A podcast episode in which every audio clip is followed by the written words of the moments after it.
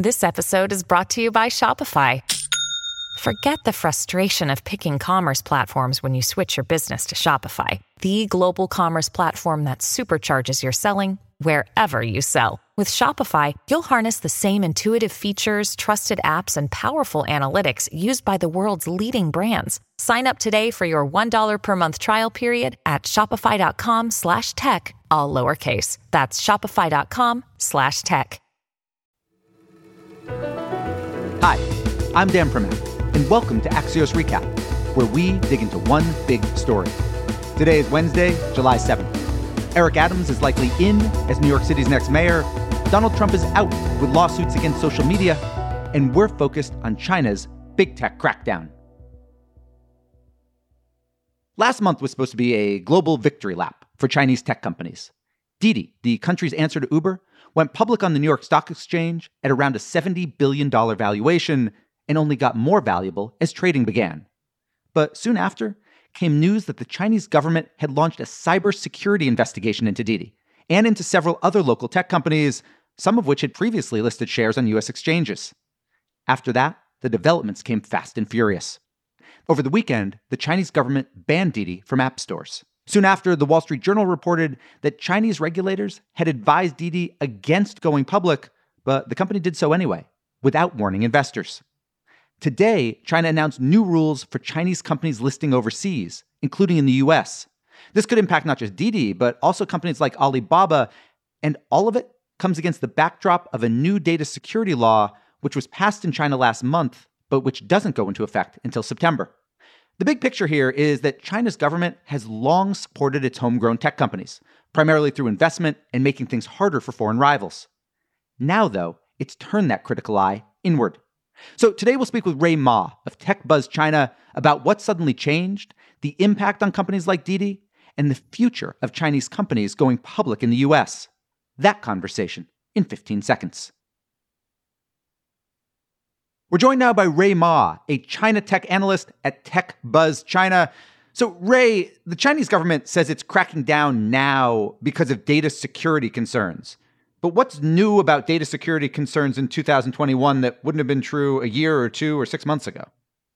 Actually, the data security law that's been passed recently doesn't come into effect until September of this year. So in this sense, the data security concerns have indeed always been there, but there's been no official process in reviewing such concerns. And actually, they don't kick in just yet. When you said data security law, can you describe real briefly what it changes? The data security law that was just passed in June, unlike previous laws on the infrastructure, this is really focused on the types of data that need to be protected and audited, verified, and kept inside of China's borders. And there's going to be a new system where they're going to rank the relative importance of the data and how companies, even internally, can access and um, use the data. How much of what we're seeing right now is tied, as you say, to data integrity issues, and how much of it is tied to companies that China would prefer are listing their stocks in China or in Hong Kong as opposed to in New York? I should add it's not just integrity, it's also about sovereignty. The law affects, you know, every company. But we can see right now that the actions currently on the table against Didi, against Yunmanman, and, against uh, Boss Zhipin, these are overseas listed companies in the US. So there is the thinking right now that at least currently the the focus is on companies that are listing overseas and not and that does not include Hong Kong right now. Tell us about Didi. Why specifically are they seeming to get targeted? So they are one of three companies currently having an action against them.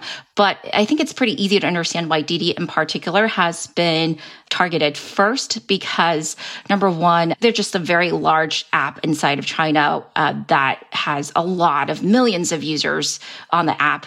And they, you know, also have, as many people have noted, road information, mapping information. These are considered sensitive data.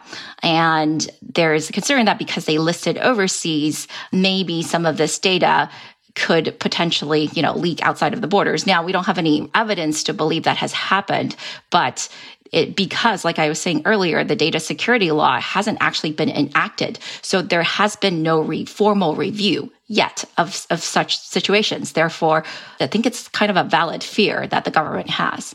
Didi, of course, was warned that this uh, review was coming, that they could have problems, but they didn't talk to investors about it. What responsibility do you think Didi did or maybe didn't have to warn people that this was coming prior to the IPO or maybe to postpone the IPO?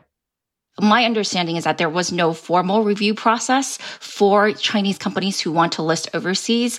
Apparently, there were informal checks that you had to do in order to, you know, get permission, but there was no formal process, which is why actually today we see news that the government wants to instill a formal process. In in the absence of such formal processes, I guess, you know, the company could always say that we did what we had to do officially and you know didn't get didn't get a denial but i think yeah shareholders are very very angry that if there was um, any kind of communication and Didi should have stopped their IPO and didn't, then it's resulting in the negative action currently. Didi in terms of shareholders, obviously got hit very hard in terms of value. What impact is this having on the company itself, its business inside of China? So currently, right now, you already cannot download the app from App Stores. It's been uh, taken off of App Store. So new users cannot use the app. However, if you already have the app existing on your phone, it will function just fine. And the same thing has happened also for mini apps. So mini apps inside of WeChat and Alipay are also common methods by which people uh, acquire customers. So for Didi, those channels are also now blocked. There are there are still kind of various versions of Didi like so it's not like the service has been uh, disrupted. It's just that they cannot acquire new users. So new people can't download them, but if the apps are still allowed to be used by people who already have them, and obviously they're dumping data in every time they open it, what's the point? That's that's a good question. I think because Didi has over 80% of the market share in ride hailing and it is such an important part of people's daily lives, it would just be too disruptive to completely stop service. What do you think this situation right now means for the future of Chinese companies who plan to go public in the US? There are dozens of them expecting to do so this year. I think right now it's too early to say what will happen, but it could be that this really is targeted at companies that have a lot of data on Chinese users, in which case, you know, companies that are not in such businesses really don't have to worry.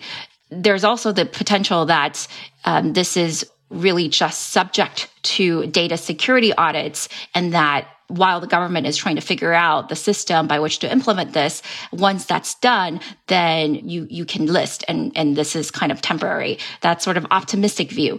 The more pessimistic view could be that the government actually just is really, really nervous about any company with data, Chinese user data listing overseas. And this could be potentially a, a dead channel going forward.